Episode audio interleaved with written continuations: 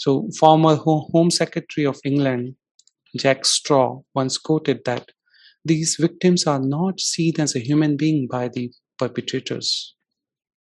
They, they consider them as an easy meat. And slowly they, they gain the trust of a child. So the, the difference here between a child and an adult is when you gain the trust of a child, it is easy to extract everything out of it. An adult may object. But here the child is eleven to sixteen years. We can understand what will be the maturity psychologically, how mature a child is to see the bigger picture. I'll say up to two thousand nine, there were hardly thirty convictions because authorities were not even ready to acknowledge this.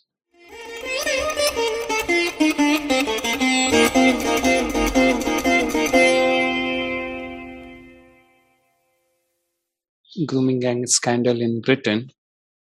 So this is very sensitive in nature. Um, some of the things will hurt you when you hear that. It uh, f- makes you feel sad and uh, pains you. But we must acknowledge truth. We can't run away from it. And for that sake, we must know what are the things going on in our world. And this grooming gang phenomena has a parallel in Indian society too, which we call love jihad. There are differences how both things operate, but uh, uh, it would be you know good uh, uh, good thing to know about this, what has happened in Britain in last uh, twenty-five to thirty years uh, period of time. So I'll start with this quote: our lives, lives be- begin to end the day we become silent about things that matter. So this was a very famous quote by Martin Luther King. So uh, I'll put that in the context in a while. So, so the first thing, uh, this is a photo of Charlene Downes. Uh, so she was a girl from Blackpool. This is a town in Britain. And she is missing since uh, November two thousand three. And when she uh, was last seen, she was uh, fourteen years of age. And this was her latest uh, photo of that time. So after her disappearance, her mother and family have gone through a very painful, traumatized uh, period where they try to reach out to the authorities, police, and child protection agencies, everyone.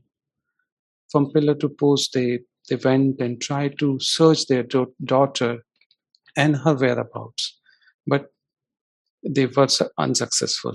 Her mother came up with a book where she has given a detailed account of how the story went, what happened like on the day and after that. So two thousand three, and now we are sitting in two thousand twenty-two, so last nineteen years.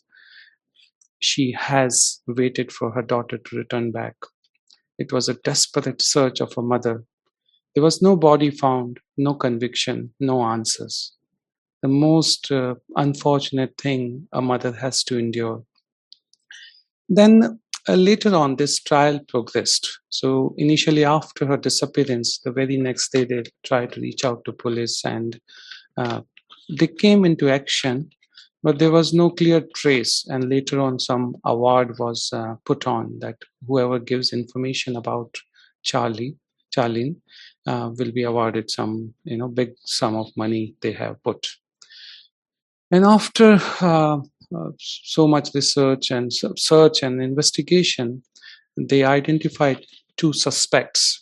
So the first one was uh, uh, a guy from Jordan, Iyad Abad Tikhari. It's a very uh, unusual name for us.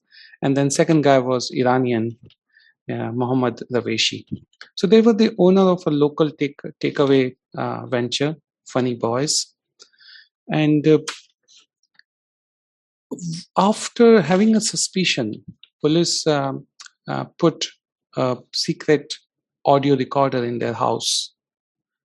And uh, they went to two years of recordings. There were fifty-four uh, fi- you know, final set of recordings that have come in the court. And there was a transcription done and this came to.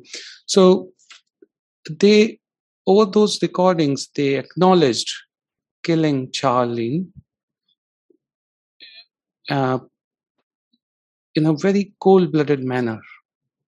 And this incident I brought up because it was like very, you know, painful to hear what happened. So they, they acknowledge that they have murdered Charlene, chopped up her body, minced and fed to unsuspecting customers in kebabs.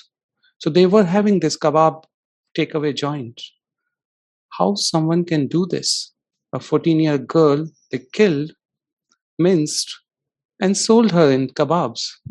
And about her bones, they said that it were these were ground down into tile grouting.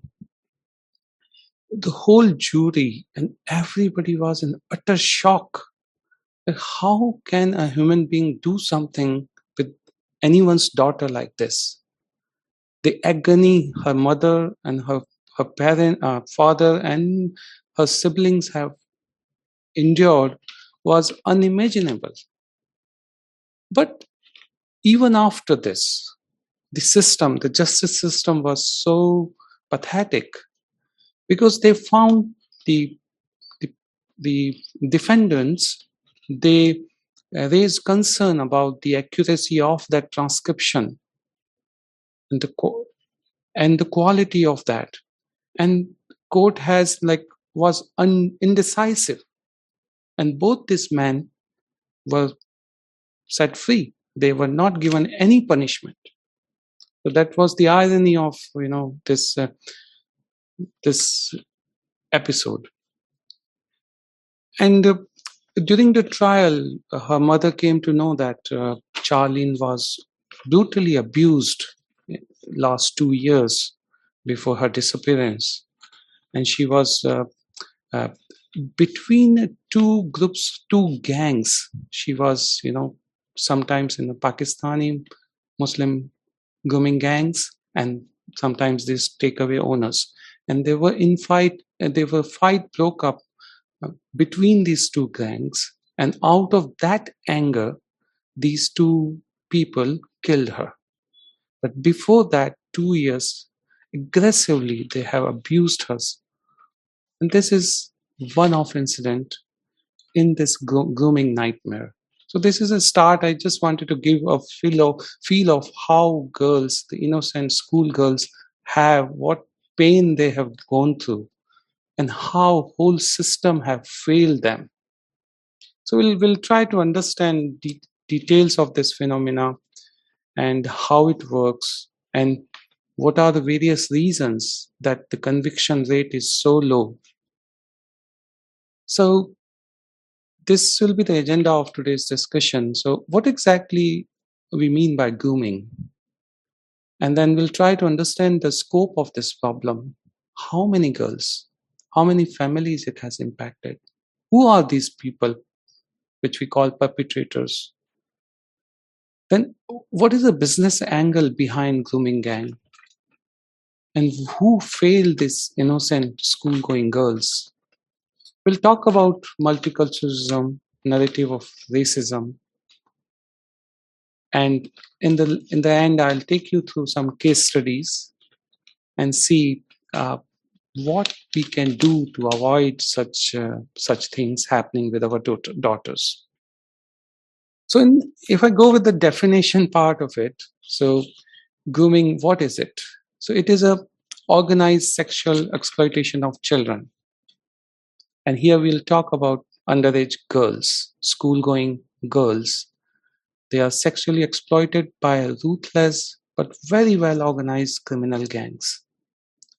So former Home Secretary of England, Jack Straw, once quoted that these victims are not seen as a human being by the perpetrators. They, they consider them as an easy meat. And that is very evident from the example of Charlene we have seen in the last few slides, how they have, you know, disposed of her body. They were running a kebab shop, and that's the, you know, convenient method they uh, did to dispose of. So, uh, So a further extension to the grooming. So it is uh, basically a psychological condition, conditioning of a, of a uh, vulnerable child. So how it goes is ensnaring. So identify a girl, create dependency, take the full control, and then finally the total dominance. I'll try to, you know, explain these things in easy words.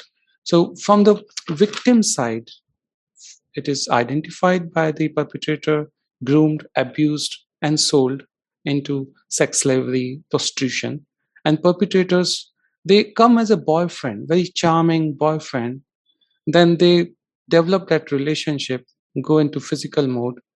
Then they agree these young girls to have physical relationship with their relatives and other friends. And then finally it turns into sex slavery. I'll not stop at prostitution because of the detailed study of this grooming gang phenomena, it's separated out from prostitution. Prostitution is a very different thing than what grooming does. It is more equivalent to sex slavery. It is it, so basically it is a systematic manipulation of the mind. Um, so the modus operandi, how it goes is the mostly the school-going girls are the targets. They are the soft target. And as low as ten, eleven years old girl, as soon as they are into high schools, they are the target, and up to sixteen years. So they will be contacted by a mid-teen or late teens boys, attractive boys with flashy cars. They will give lots of gifts. It's called love bomb bombing phenomena, where there's a lot of flattery, passing compliments, gifts, giving car rides, going to takeaway and uh, this uh, restaurants.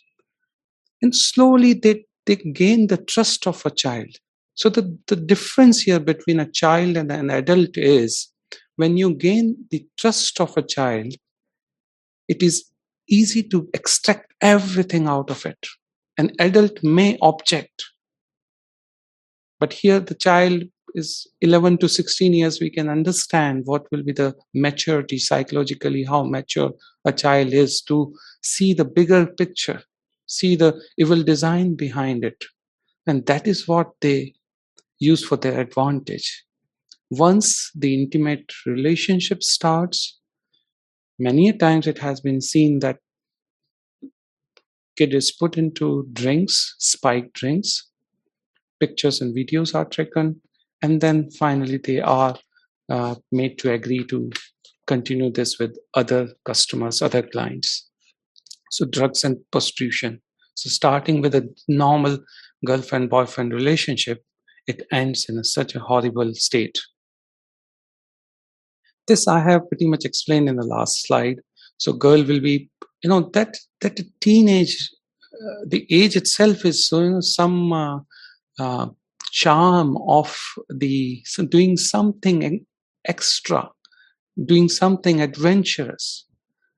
So when the girls are introduced to the world of adults, where the drinking, the drugs, all that, and the freedom. So that is what attracts these girls. And then the next step they try to do is create wedge between girl and her parents. So this is, I'll, I'll explain later on, the agencies, the police, and a lot of other people have failed girls miserably. The only link which was preventing girls from getting abused is their parents. And they will try to create a wedge between girl and her parents. The relationship will be in full turmoil. And once that happens, they have achieved their aim. Because that girl has no one to speak to. Every full dependency, the complete dominance is what they create. So it is a downward spiral of rape, prostitution, mental and physical suffering once uh, it goes in that mode. As I said, like if a girl dare to speak up, and then she is intimidated, threats are passed on, not only to her, her family, a brutal violence. There is no limit to the violence these girls go through. And that is, up to a certain extent, very shocking. And the pregnancies, backstreet abortions, murders and disappearance, all these are not very uncommon here. Girls have these small childs, child have faced so much physical violence in this grooming phenomena that this is very painful. So the, the kids, if we look at the minimum age of these grooming gang victims, ten to eleven years age, it starts from so early. This is the age where parents are reluctant to talk about these things with their daughters. But on the other hand, the predators are eyeing those daughters who are totally innocent at that age. The average age of victims in over the period of thirty years, starting from the late eighties to till date, if we average out, it is coming thirteen to fourteen years. So we can now understand how young these girls are. The, the average age of uh, predators, the perpetrators, is twenty-eight years of age. So there is a huge difference between the age here uh, of the victim and the perpetrator. So when I said that this is more of a psychological mental conditioning, taking a, a full control of a girl. So uh, there's a there's a lady called Jayne Senior. She has worked on this grooming um, uh, issue for multiple years. There was a project run by Bernardo's charity. This project name was Risky Business. So around two thousand to two thousand thirteen, so for close to thirteen, fourteen years of time, she has worked on this phenomena, and she has produced a very beautiful book. From that book, we get a lot of accounts like how it happens. So she she met a, a, a she has dealt with lots of girls. One of the girls, Alison, fourteen years of age, and she was abused by a Pakistani man who was in his late thirties. So the difference, fourteen and thirties. So when she talked with her, she was kind of, uh, you know, he takes care of me. He takes me in a sports car, very fancy car. My friends are jealous of me. He takes me out for dinner. Then slowly Jayne took her to the bad part of it. She says, what about he asking you uh, to go with his friends? The girl was in a condition she could, most of these girls who are the victims, they never realize that they are groomed. They are so early in their age that they think that this is a norm. So she, they don't ex accept that they are groomed. And same thing happened. Alison, she said, ah, I think this is okay. It's my choice. Then Jayne asked her, okay, what about if your younger sister has to go through all this? She was immediately angered. She understand, like, so rather than directly calling her that you are groomed, she put that perspective for her younger sister, and then she could understand. What I want to say here is, most of the victims, they don't realize what is happening with them. That's the, uh, the bad part of this. So, uh, so grooming, the more uh, we covered this, so grooming, uh, who are they? Who are these people? So the studies so far, like if we look at the conviction rates, so up to two thousand fifteen, there were around one hundred seventy-seven men were con convicted of these crimes. So it's, it's uh, you know, I'll say up to two thousand nine, there were hardly thirty convictions because authorities were not even ready to acknowledge this this thing. And then after two thousand twelve, it came into public domain, and then convictions begin. So last five years, so I'm talking about two thousand ten to fifteen, another one hundred forty convictions happened. And after one, uh, two thousand fifteen, the rate of conviction has further increased. More and more cases are coming up. More and more victims are opening up. twenty, thirty years old cases are coming up. So ninety percent of the perpetrators are from Muslim background. More than ninety percent. And out of that ninety percent, more than eighty percent are Pakistani. So this is the thing which that community should also cons- introspect, and others should also know. I'll go to this, de- uh, this point in more details later.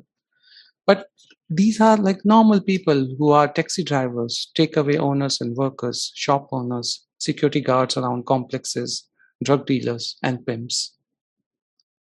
They are the men with families and kids of their own having same age as the girls they are abusing. Most of these men in late thirties, early forties, or even in fifties, their own daughters are elder than the girl they are abusing.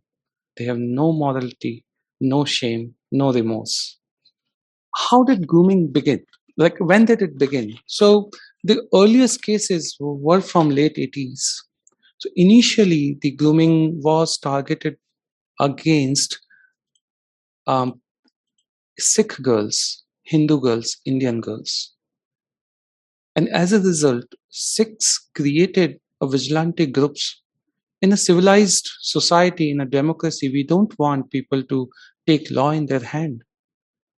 But initially, these people, Sikhs, they try to collect the details and share with the agencies, law agencies, but they were like just ignored. And then finally, they created their groups. So Shere Punjab, there was a group they created. And there's another group they created, Sikh Awareness Society.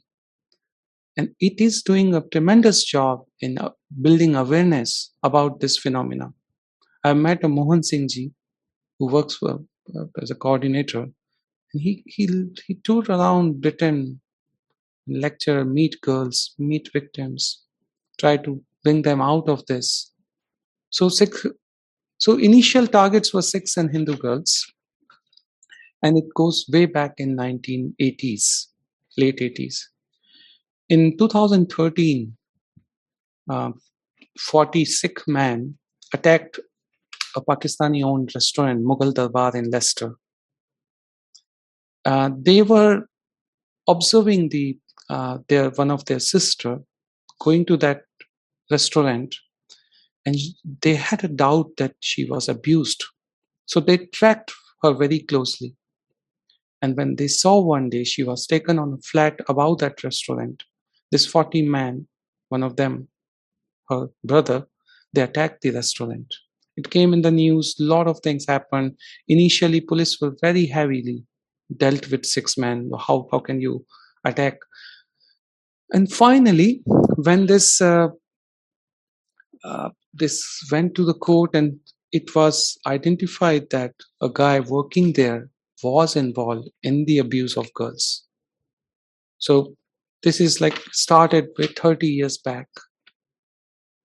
And when we talk about number of victims, so in two thousand fourteen, Association of Chief Police Officer, A C P O, stated that every year around ten thousands of girls are a victim.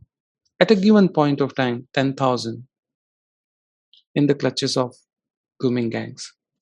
There was a small county of Rotherham when this grooming, the first time the watershed moment in this uh, grooming phenomena, Andrew Norfolk, when he brought out this, uh, the Times editor, he brought out this news in the public domain. And then after that, inquiries were set up. Two, two inquiries were set up for a small town uh, of England, which is Rotherham. And the first inquiry said that minimum fourteen hundred children were abused in last fifteen, twenty years. And then there was second inquiry set up, which said that it is as much as two thousand or even more So a small town with a Muslim population, three percent, small town of two hundred fifty thousand people, two hundred fifty thousand people, and two thousand victims, almost one percent. And these girls were between ten to twenty years of time, they were groomed. If we extrapolate it to, to whole Britain, the numbers are mind-boggling. It, it is as close to one lakh to one million victims in last twenty, thirty years. It's not a small number.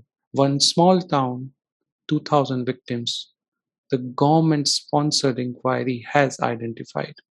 Many have not come up after this uh, uh, scandal came into you know public domain, and there were some groups to, for the assistance of the victims. Many have come up, come forward, but many have not. So these numbers are low estimates, low public. So, so it is like roughly one lakh to one million. And even if we take the lower end of it, one lakh victims of grooming, one lakh childs were abused, their life were destroyed. So um, in, in just two thousand thirteen, there were fifty-four ongoing investigations in across country. So this, this gives us a magnitude of the, the impact it has created. There are twenty-eight towns where convictions have happened. This is a list of towns: Birmingham, Blackburn, Blackpool, Bradford, Bristol, Sheffield. Many of these are Muslim, heavily Muslim populated towns, twenty-eight towns. So when Cassie report came out, she said that if you are thinking you haven't got a problem in your city or town, probably you are just not looking for it. This is as simple as that. And after this, many, many more towns have come up. The Oxford, Peterborough, Preston. Now recently in Preston, this is, I'm talking about two thousand twenty-one, twenty-two as we speak now. So last year, there were many kids, after this corona restrictions were lifted, have taken admission in the medical colleges. That I'm talking about girls who are like in around their uh, you know, adulthood, eighteen, eighteen years of age, when they are going for uh, this medical courses, they were groomed. This is recent, two, three months before the, this, this was identified. So this is my appeal to the Indian parents when they are sending their kids to U K for studies, thinking that a bright future awaits them. See the demograph- demography of that town. See the full perspective, what all can go wrong. Talk to your kids. The modus operandi was little different in this recent cases, where they were more into put into drugs and then the sexual exploitation. So drugs was a prominent factor. So it's a little, you know, different from what I wanted to cover today, but it's important for us to know that this has not stopped. It is still continuing. And everyone is a target for this. When eighteen years old girls going for medical degrees can fall victim, we can imagine how shrewd, how well planned these groomers are. Most of them from Pakistani heritage. Again, in the recent cases too, same thing. This is a map where, you know, it was shown that where convictions have happened. Um, so this is now the business angle of it. We must understand this part also. So there was a uh, there was a journalist who went and uh, talked with uh, some of the people who were convicted and their friends, and uh, try to understand like what's the business aspect of it. And there were many other researches have happened after you know. Uh, Uh, taking no, notes of like what victims have to, uh, these perpetrators have to say. So about their business, uh, they earn in the prime age of that girl up to two hundred pounds per girl per encounter. And this is like As soon as girl finishes one customer, she's asked to go with another customer. It's like a conveyor belt. So ruthlessly, they are sexually exploited. It's not only their body, their soul is murdered. They, they stopped identifying themselves as a human being. They stopped acknowledging that there's something wrong happening with them. And in one night, four to five, six, eight, up to eight encounters happening, which is fetching them a thousand pound. And a girl, once trapped, is in their control for five to ten years. Until late twenties, they are in control of these groomers. So starting from eleven, twelve, thirteen years until twenty-eight, twenty-nine years. Complete, I mean, so they earn like three hundred K. So huge money per, per girl per year. So, and, and the thing is, girls are not usually paid directly. This is where it is different from prostitution. Where, okay, that is also not something, you know, good. But where there is a customer, there is a direct deal, and there is a money paid. Here it is a sex slavery. Girls are paid nothing, probably a packet of chips. There are many cases where a packet of chips, a cigarette, a pizza, slice of pizza, that's how they were paid. No money, nothing.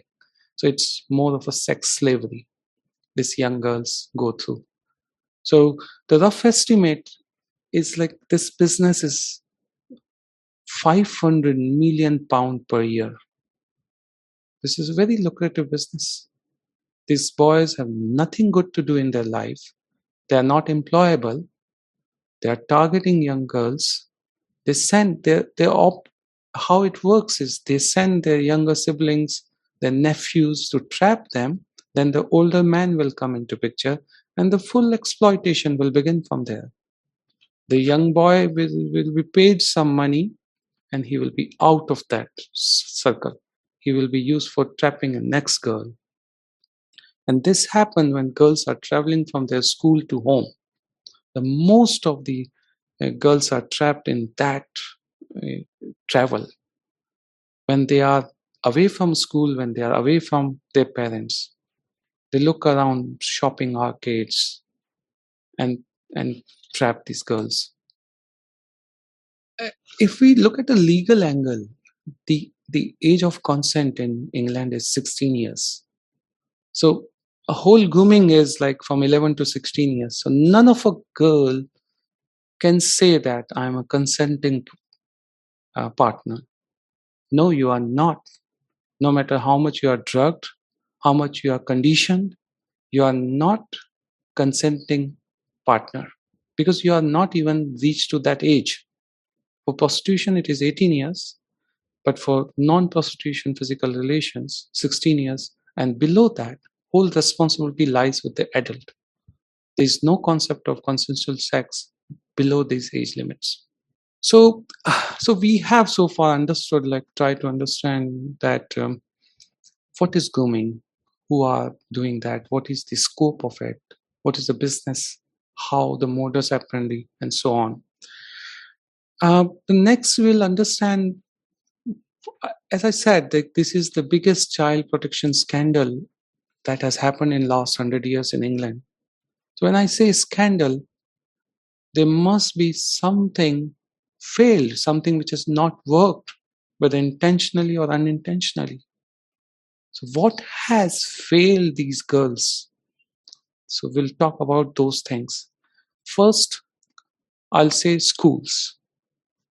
And when I say schools, because schools are loco-parentis, which means they are as good as parents when girls, children are away from their parents. When they are away from their home, teachers are their parents.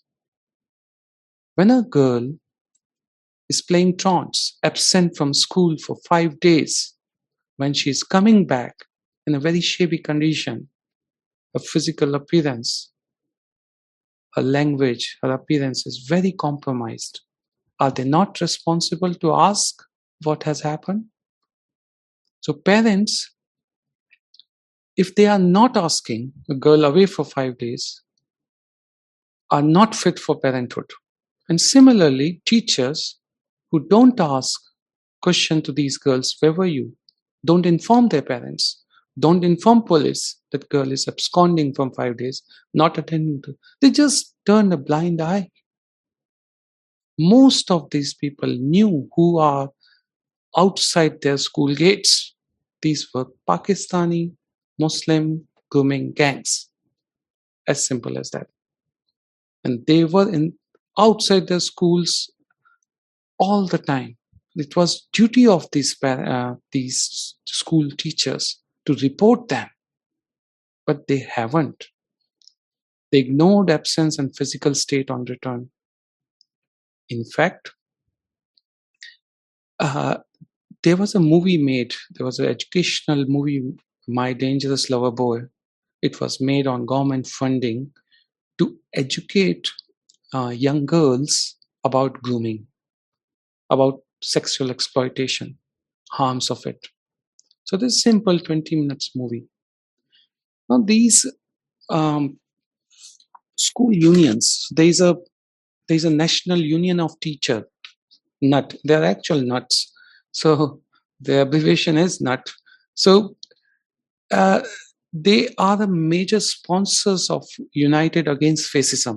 There is another, uh, you know, so-called organization which opposes fascism.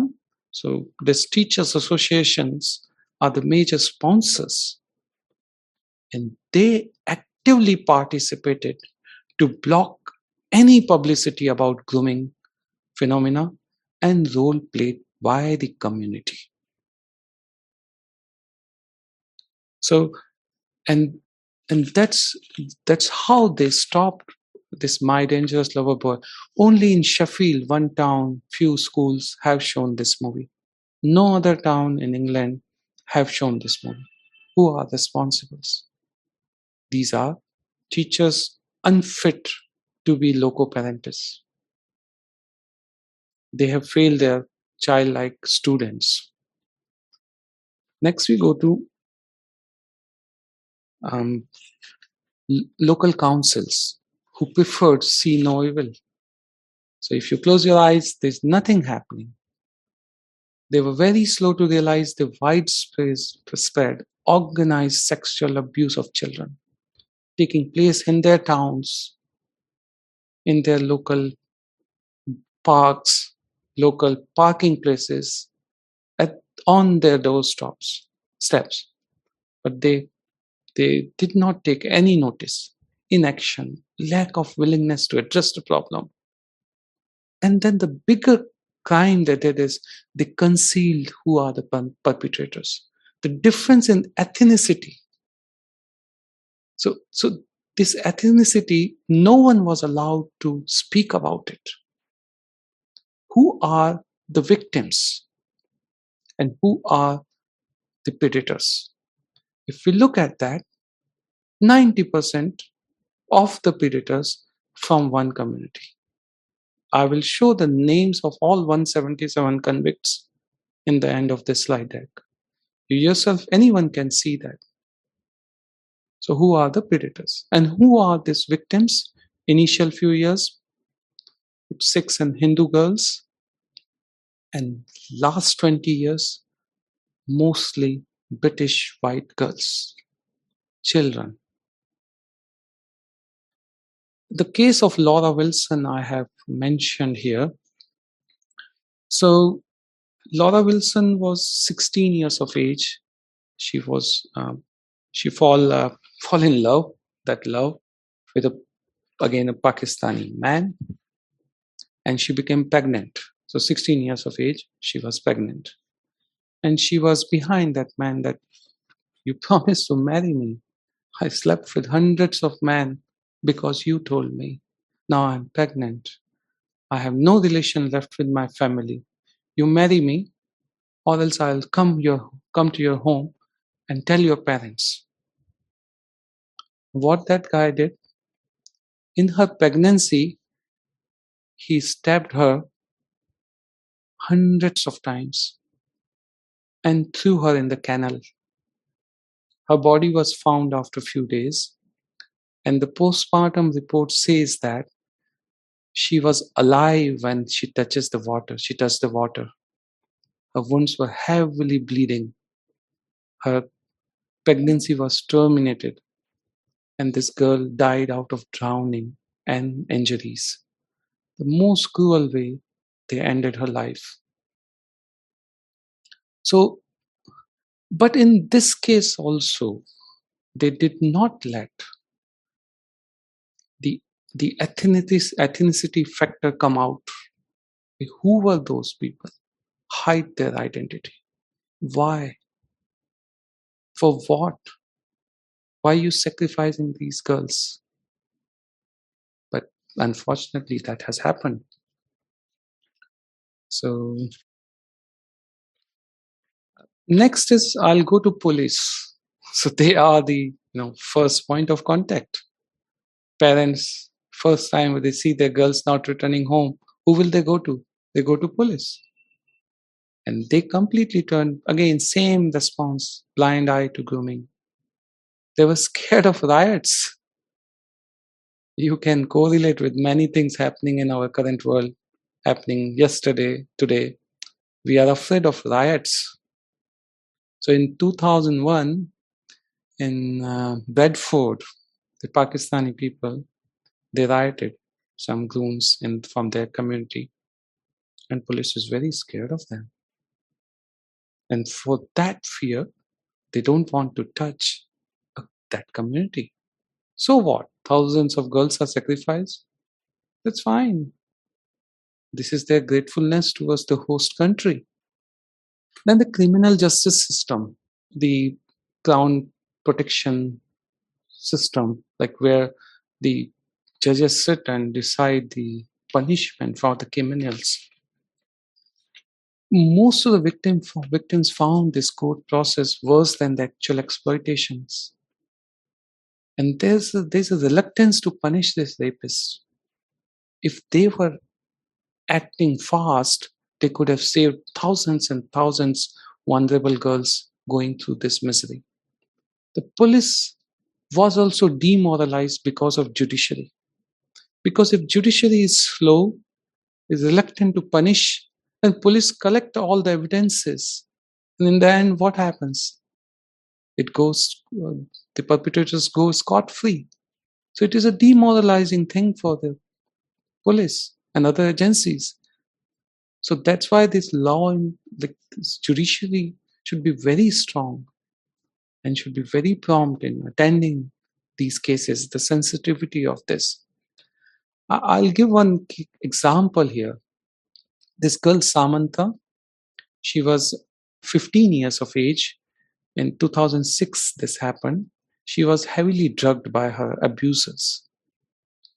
And she was abducted by two Pakistani Muslim men in Oldham area. She was raped for hours in the moving car and then thrown out. The step sped down the car, opened the gate, and thrown her out on the street. She was so traumatized, she went to the nearby house and asked for help. That man, again that community area. So the, the house was also owned by a community member. Instead of helping that girl, the child, fifteen-year child, he dragged her upstairs and again sexually assaulted her. And then when she was, he was calling other friends, I have got a trap, come, we'll enjoy. That time she managed to run away. When she was running outside the house, she met with a taxi driver. There was a taxi passing by. There were passengers. They pulled up and said, okay, we'll take you to the police. And this stupid girl, she believed them. She sat in the taxi. They took her to the house on attack clothes, and five men raped her over and over for nearly twenty-four hours. So on the same day, this girl was raped by three different set of people, three different gangs. only one person got convicted. The last taxi driver company, the ringleader, Shakeel Chaudhry. And what was the conviction? Three years. That's it. A fifteen-year-old girl getting raped so many times on a single day, but the conviction is three years. And the reason why, judge said, she was heavily drugged. So she was under the influence of alcohol. A child was under the influence of alcohol. And this ringleader, Shakeel Ahmed Chaudhry, he refused to name his other partners in crime. He refused. But just said that as he has not used violence, I don't know what violence, what other violence he was hoping for. So just three years of sentence and he was let go. Then all other agencies where we go to this, you know, government fund these agencies from the taxpayers' money, child exploitation and online protection center, serious organized crime agencies, children commission, commissioner, home affairs select committee, charities like Bernardo's, everyone, academic experts, everyone failed these girls. They failed to perform their duties. And in the end, I will say Muslim community. They have to introspect. It's not against a community. I'm not saying all the Muslim men are like this. Most of the Muslim men are not involved in grooming gangs. But this is also true that those who are involved among them predominantly are from this community. So they have to see. There's a, not a single case of grooming where the girl is Muslim and the predator is non-Muslim. Not a single conviction. So they must introspect. So these are some of the, how these predators look like. All, so see the names. There was uh, this photo I put on purpose. This, there was the one Sadar uh, caught in uh, in this uh, conviction, Huddersfield. And there were rumors about this that, you know what, he converted to Islam and uh, that's why he did that and all that. However, the Sikh community came forward and said, no, he was a practicing Sikh. He has not converted, and give him as much as punishment as possible under the law. They were very unlike the other community who hide their their criminals, who side with their criminals. The response of Sikh community was very different because Sikhs and Hindus and other communities, they respect local laws. They feel the gratefulness towards the host country. But there is a community who has no sense of gratefulness. So they always protect their criminals. These are various, you know, uh, convicts. Uh, this is taken from newspaper cuttings and all, some of the research papers that have come out. So this is the list I was talking about. If we look at these, see the names. Wherever these are non-Muslims, it, it has um, it has uh, been bolded, and there are some names which I have bolded. I uh, put the different marks. So most you can see Mohammad Rashid, Abid Sadiq, Shabir Ahmad, Munawar Khan. It is enough to prove if somebody don't want to acknowledge. So this is the town, this is the first name, last name, age of the perpetrator. You can very well see the ages, well in thirties, well in twenties. So this is a complete list of all one hundred seventy-seven uh, convicts in um, up to two thousand fifteen. And there's a new list. We can publish another three hundred added. So, so this thing I have told, like based on the convictions until two thousand fifteen, more than ninety percent are from Muslim community, less than ten percent are from non-Muslims. And what is the population of Muslims in Britain? four to five percent. What does it mean? The likelihood of an individual Muslim to commit this offense is eighteen hundred as compared to non-Muslims. So it is one hundred seventy times more. And if if community does not want to introspect, does not want to stop this, they, they must see how, how it will go. Another thing, uh, political correctness. So uh, they, they, why why this uh, you know this country could not do anything about these predators, these criminals for over two to three decades? It's only after two thousand twelve thirteen these cases have come in the public domain and then convictions have started. What were they doing from nineteen nineties to two thousand twelve for twenty-two, twenty-three years? So there were three main reasons of these failures. The political correctness, the theory of political correctness, multiculturalism, and the fear of racism. These three factors have stopped all the agencies, including police, to act. So political correctness is a, if I define this, it is a sinister device constructed by left to ensure that negative outcome of left-wing ideologies are never subjected to criticism. So in simple words, I can we can say that in the name of sensitivity, they obstruct the truth. They will call you racist, they will call you misogynist, sexist, whatnot. So these are otherwise the left liberals, they say we are the proponents of free speech, but they don't let anyone speak truth freely. This is what political correctness is. So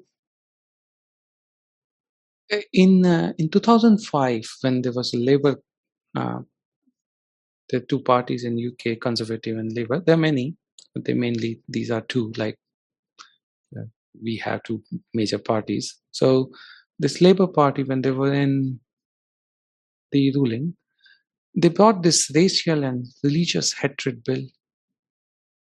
Clearly it says anything which Muslims found insulting will be a criminal offense, a prison imprisonment up to seven years. Now if this kind of government is there, why a police officer, or why a charity worker, or why a ch- any agency will speak up? Because they always have a fear that somebody will call us racist and we will we can be imprisoned. They they tried to pass this bill three times, and House of Lords, all the time it rejected. It raised concern that what you are saying will change the future of our country. So there are three things that were put under the category of criminal offense: threatening, abusive, and insulting. So they said you have to remove last two things. Abusive and insulting is subjected to interpretation. And for that, you can't put people in jail. So finally, this bill was passed after removing those two clauses.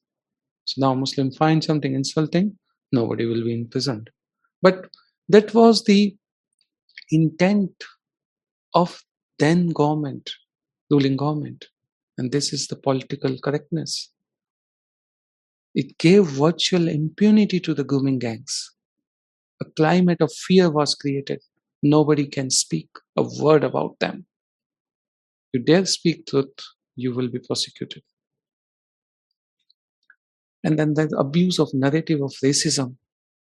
This is a second culprit. When this first, up to two thousand nine, a British Council of um, Muslims, their response was, it is a racist myth, the grooming. Whenever somebody approaches them, it's a racist myth. They don't even acknowledge, acknowledge that this is something happening by their con- uh, community. So, and this, uh, uh, even till today, if you see any grooming-related news article, any conviction, always it is said Asian. So the term, comfortable term, was invented, Asian. Asia has forty-eight countries. How many people from India or China or Japan have been convicted for grooming offenses? Zero. Possibly, probably zero. So why, when Pakistani Muslims are doing this crime and they are called Asians, it's a very good escape route provided so that they are not offended. What should have happened? Whoever is committing crime should be punished. But that has not happened because of the fear of racism. And then this thing was totally ignored, the cultural values. So multiculturalism, basically, it it is again a tool which, when there is a conflict between the two cultures, it says that you should not speak about conflict. Everyone is same, whereas no one is same. So, so demand for Sharia law. law. So forty percent of U K Muslims want Sharia law in their country, in their host country. Why have you come to U K? You could have stayed in your, your native countries. This is a democracy. Why you want to replace it with Sharia law? One third of U K Muslims agree that anybody who leaves Islam should be killed. One third. The F G M, female genital mutilation, it was banned in U K in nineteen eighty-five. At the moment, there are one hundred thousand girls who have gone through this in U K. one hundred thousand girls. So this is the respect of local law. When there was an appeal made to um, imams that in your mosque, can you condemn grooming phenomena so that you stop your youth from taking in, going into these kind of horrible crimes? What did they do? Very few, very handful of mosques did that. Most of them preferred not to do that. Why? If you are not up for reformation, how will you stop your boys doing these kind of things? But unfortunately, that... Okay, so this is a case study of Sammy Woodhouse. Why I brought this is, this girl has played a pivotal role in helping Andrew Norfolk, uh, sorry, I, I'll just uh, check the name again. Uh, yeah, so this guy, Andrew Norfolk, he was the chief reporter in the Times.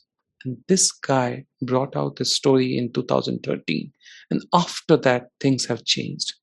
So this, she was a whistleblower. She has gone through the very bad abuse. This was her photos from childhood, and this is when she, uh, if you see the right hand side, uh, she when she entered into the secondary school, and the, the age when her abuse started. Happy family, everything was good. But then she was, um, there was a Pakistani three brothers, and one of them, uh, a Sikh, uh, in the Rotherham county. She was, uh, again, same grooming thing. She was, uh, he, he came as a boyfriend, flashy cars, superb music system in the car, take away, like taking her out. And she was very happy for the initial period. And then slowly this turned into an abusive relationship, sexual exploitation. And then in the, at the age of fifteen years, it, left-hand side you can see, she was pregnant. Her relationship with her loving father was totally destroyed. This man was like, he tried two years to save his daughters. He, tr he tried to follow her, give all the information to police agencies. Nobody heard. Because the girl, she was too much into influence of her groomer. And after, like, you know, delivering this baby, and when she saw that this man is trying to convert this boy into Islam, influencing him, that time she had this recognition that something has gone wrong in my life. And that is the cruel part of this grooming phenomena, that victims don't realize what is happening with them.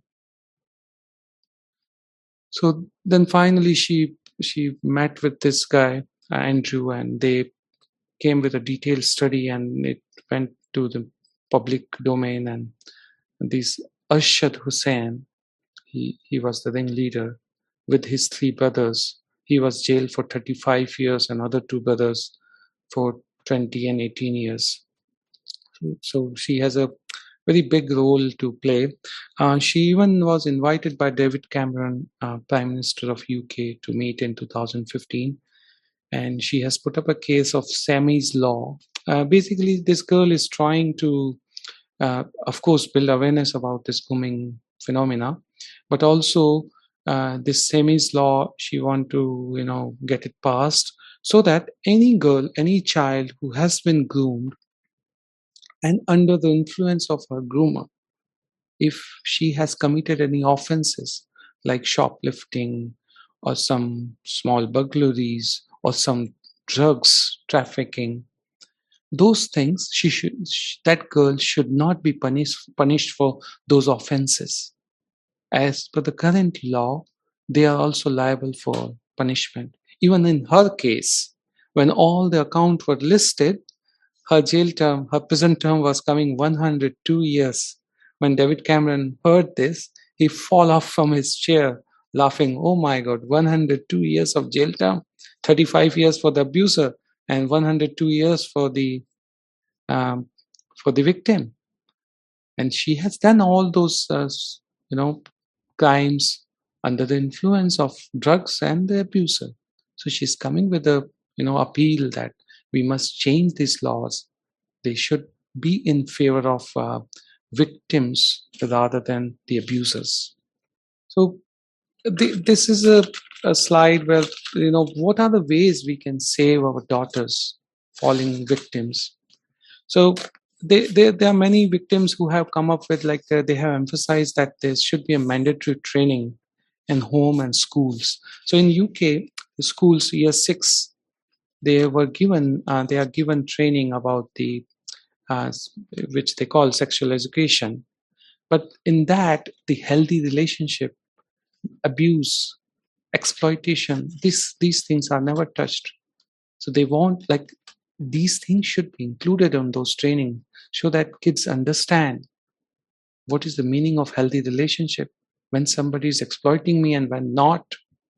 That distinction should be clear in mind. There should be a system to support victims, not victim shaming. When they go to the court, they were asked very uncomfortable questions. And that makes them feel like not going to court. And then the society, which has shown a great degree of indifference. It's happening with someone else's daughter, not my daughter. So how should I care? I'm happy with watching football and going to the pubs. So what? one hundred thousand girls were exploited. My daughter was not part of that. So as a society, we have to stand for each, stand with each other and come with truth before any fear.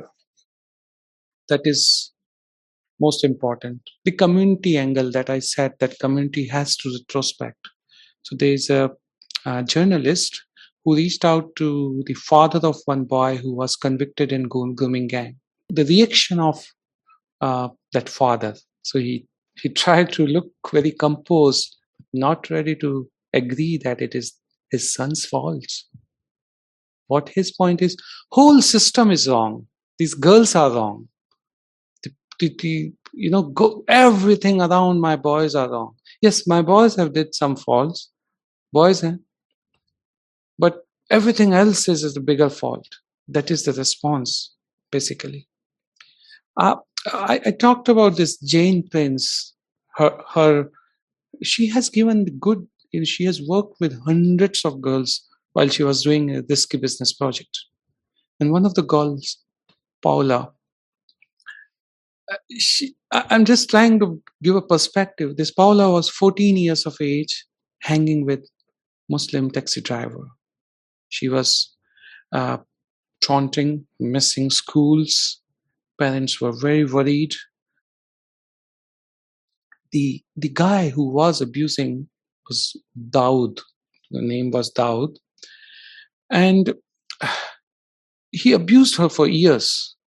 And then later on convinced her that you have to mend your ways. You know what? I've sent you to one hundred men in last two, three years. But you have to now go through the purity process. So you must start covering your hair and face. No smoking, no drinking. Sex with my friends is okay, but you have to become a good abiding Muslim. What they did is, they took her to a mosque and stripped her. Twelve men, including one imam, bathed her for the sake of purity.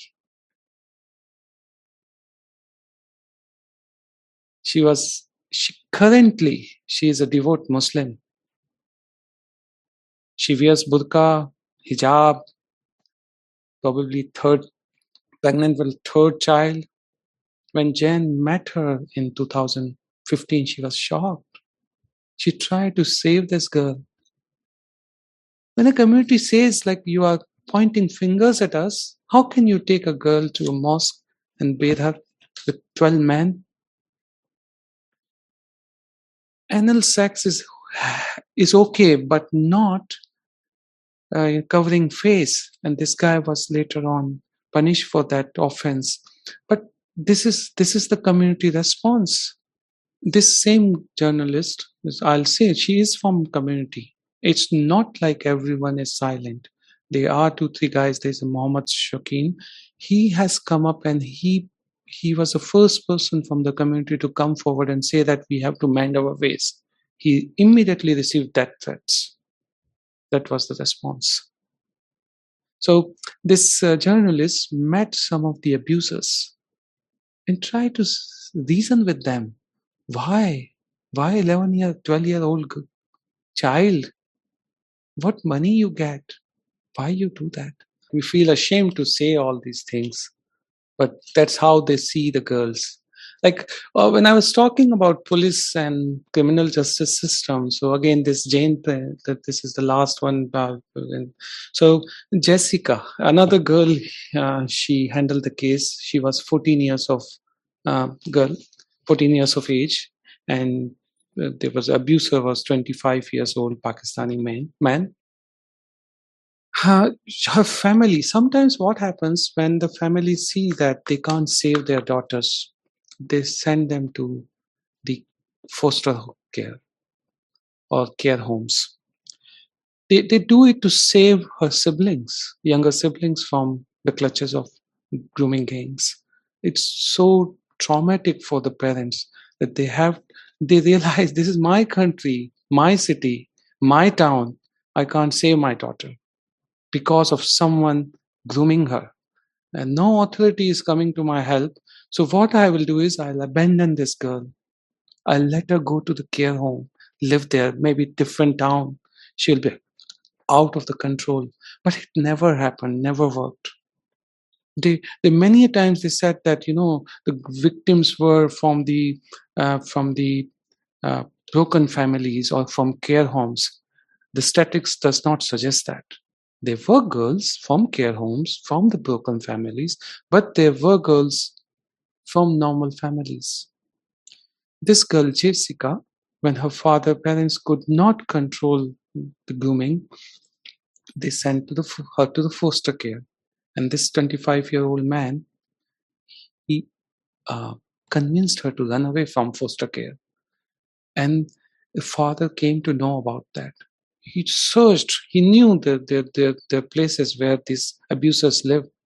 So one day, in search of her, his daughter, he reached to their, uh, their flat and he started knocking. He said that, I know my daughter is inside. Open the door. They did not open. In that rage, in that anger, he, he started abusing. I'll say it's the most gentle reaction when your daughter is inside with a much older man and somebody is trying to abuse. So, so he used some swear words, and the, the neighbors, what they did is they, they called police. This is the community support. And police came. They forced their way into the flat. They, they opened the door, and what they found, this girl was heavily drugged, semi-naked. A boy was pulling up his, his pants, and there were twelve, thirteen men inside that room with that young fourteen years old girl. And what did police do? Police arrested the father and the girl.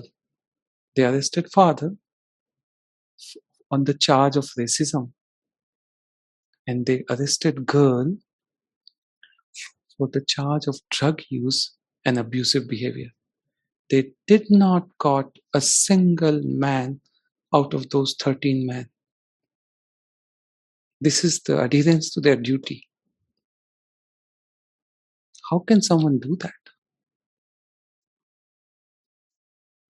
It's like, it's difficult to even hear these stories. What would have parents, what agony their parents have suffered. And that is where disappointment with, with U K as a general public, that they could not do anything. Like they are so addicted to football and this uh, pubs culture and all that. This is happening.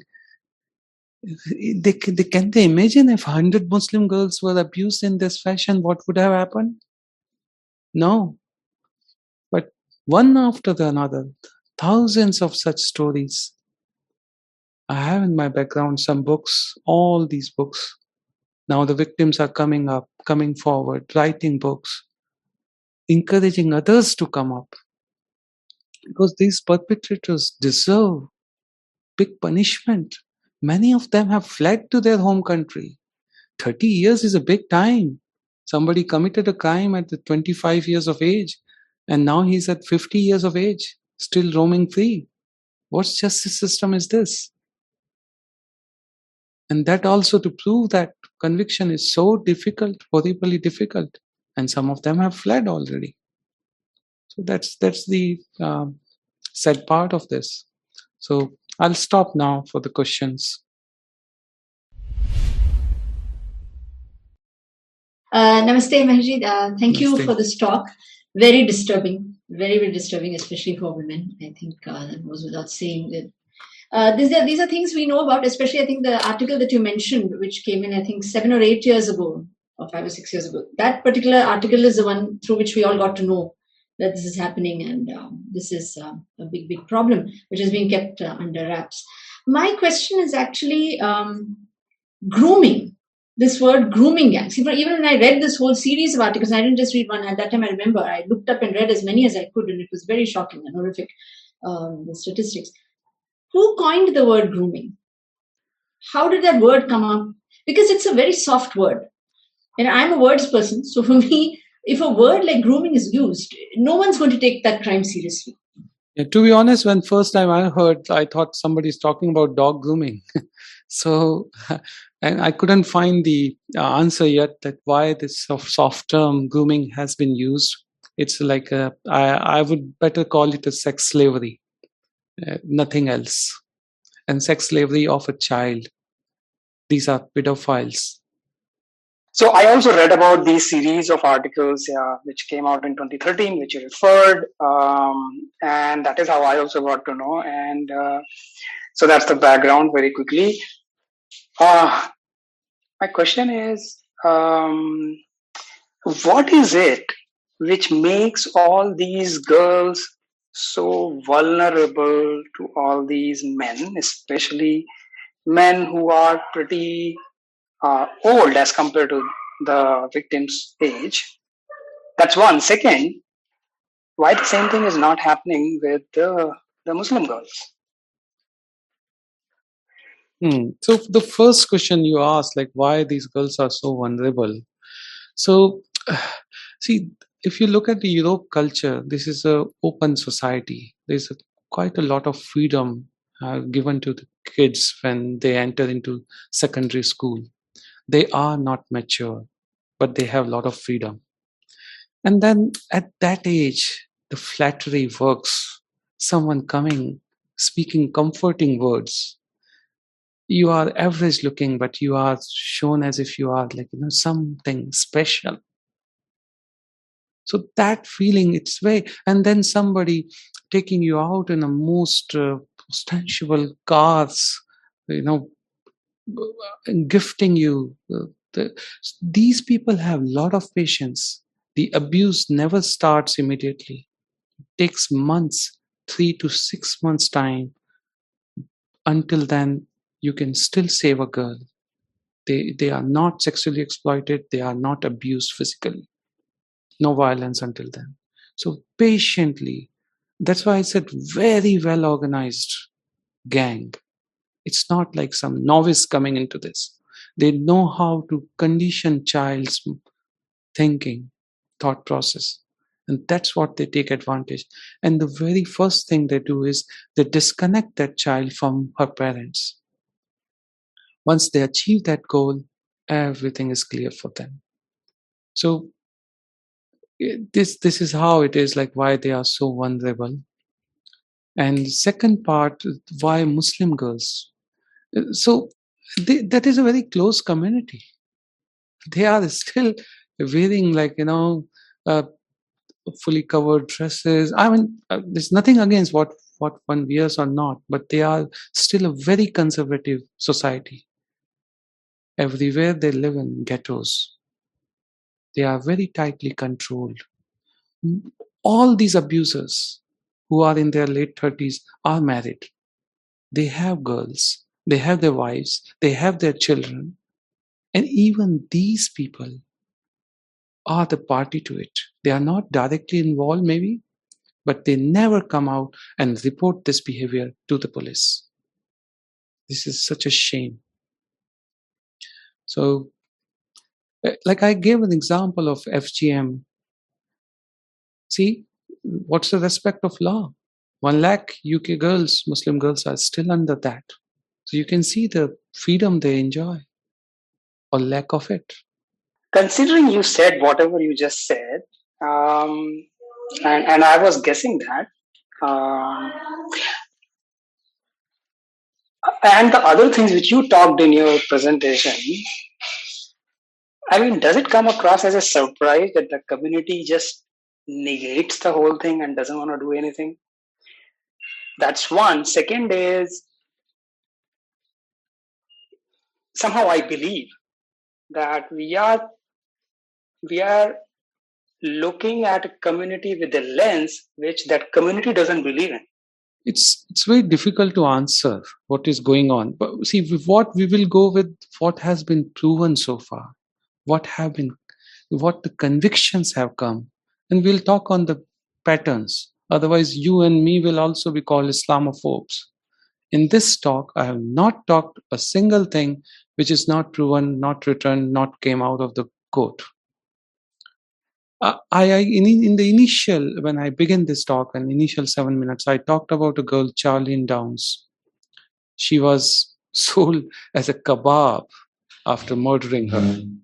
So her mother has gone through the uh, a process, court process for years and uh, agonized.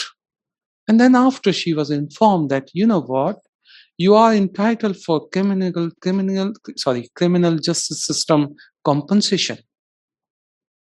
She was very unwilling. I want my daughter. I don't want this bloody money. But fine, she said. Probably for my other daughters, it will come handy. So she, she agreed for that. What was she paid? five thousand five hundred pounds. She and her husband again, five thousand five hundred pounds. And these two men who killed her, not proven guilty, when they applied for this, they were paid two hundred fifty thousand pounds each. That's the justice system. As if we rule by by maniacs? Who are these people? A mother getting five thousand five hundred And the, the predator, the criminal, he's getting two hundred fifty thousand pounds in a damage control. And that has happened. How difficult it was. The mother has said in her book, I could not believe which country I am living in. Is this my country? My daughter was eaten alive by these guys. And now they will be rich people. Both of them together got half a million pound for committing this crime. This is the prize they got. That's how the system is. It's difficult to even just recollect your thoughts. That I know. This. I think in the beginning, that's why I said it will pain us when we hear about this. There are many, many stories I have I have not talked, uh, Tanya ji. There, I have full account of uh, such a horrible mess, uh, which is difficult to even uh, narrate. The kind of abuse these girls have gone through. Her thirteen years old child has been forced to stand on streets, has been sent from one town to another and another to another in one night, eight, ten places. She's highly abbreviated. Like she, she has no control of her emotions. She's highly drugged. She's not a human being. She's a piece of meat for them, these criminals. That's all. That's how they treat them. Anyway, it's very, yeah, saddening. I'll, I agree with you. But when we say the grooming gangs, I don't think they are grooming the girls. It's their families grooming them to do this to the girls. The men are being groomed to do this to the girls. And abhi toh, the men are becoming younger and younger in age, and so are the girls who are being kidnapped. And as far as being asked that uh, why are they doing this and why is the community quiet, uh, there are two more things. Remember, I don't know if anybody has seen that picture. There's a, I think there's a relief in one of the museums where the Brahmins of India are sitting at the feet of Sir William Jones. And the caption says, Sir William Jones gave law to Indians, to the Hindus. These are the laws. And they're coming up in our country too. This is happening in our country also. And of course, for the question that the other gentleman brought up, how do the girls fall and why is nobody doing anything? Why are the Muslims quiet? Muslim women in their homes are being treated the same. That is a part of their religion. And anybody and everybody must read two books. One is Muhammad, People versus Muhammad, and the other one is Life of Muhammad, Understanding Muhammad or Life of Muhammad by Ali Sina. And you will know everything. We don't do that. We don't try to do jisko hum log Hindi mein bolte the purva paksh or English mein bolte hain due diligence. We don't want to know. We just want to listen to them. And we are in denial ourselves. The political correctness, jahan tak baat hai, their British are very politically correct when it comes to talking about Muslims. But where does their political correctness go? You, everybody knows, I think, Rashmi Sawant case from Oxford University. So, you know, this is a very cynical remark, really rude of me, and whatever you can say, curse me out on this. But the British brought this on themselves. This is the Frankenstein they built to destroy the Hindus, and they're suffering now. That's true. Even their, uh, their own Prime Minister of old days, Churchill, he said once, if you ch- between Uh, dishonor and war, if you choose dishonor, war will definitely follow. You can't avoid this much dishonor of the daughters and on the home ground.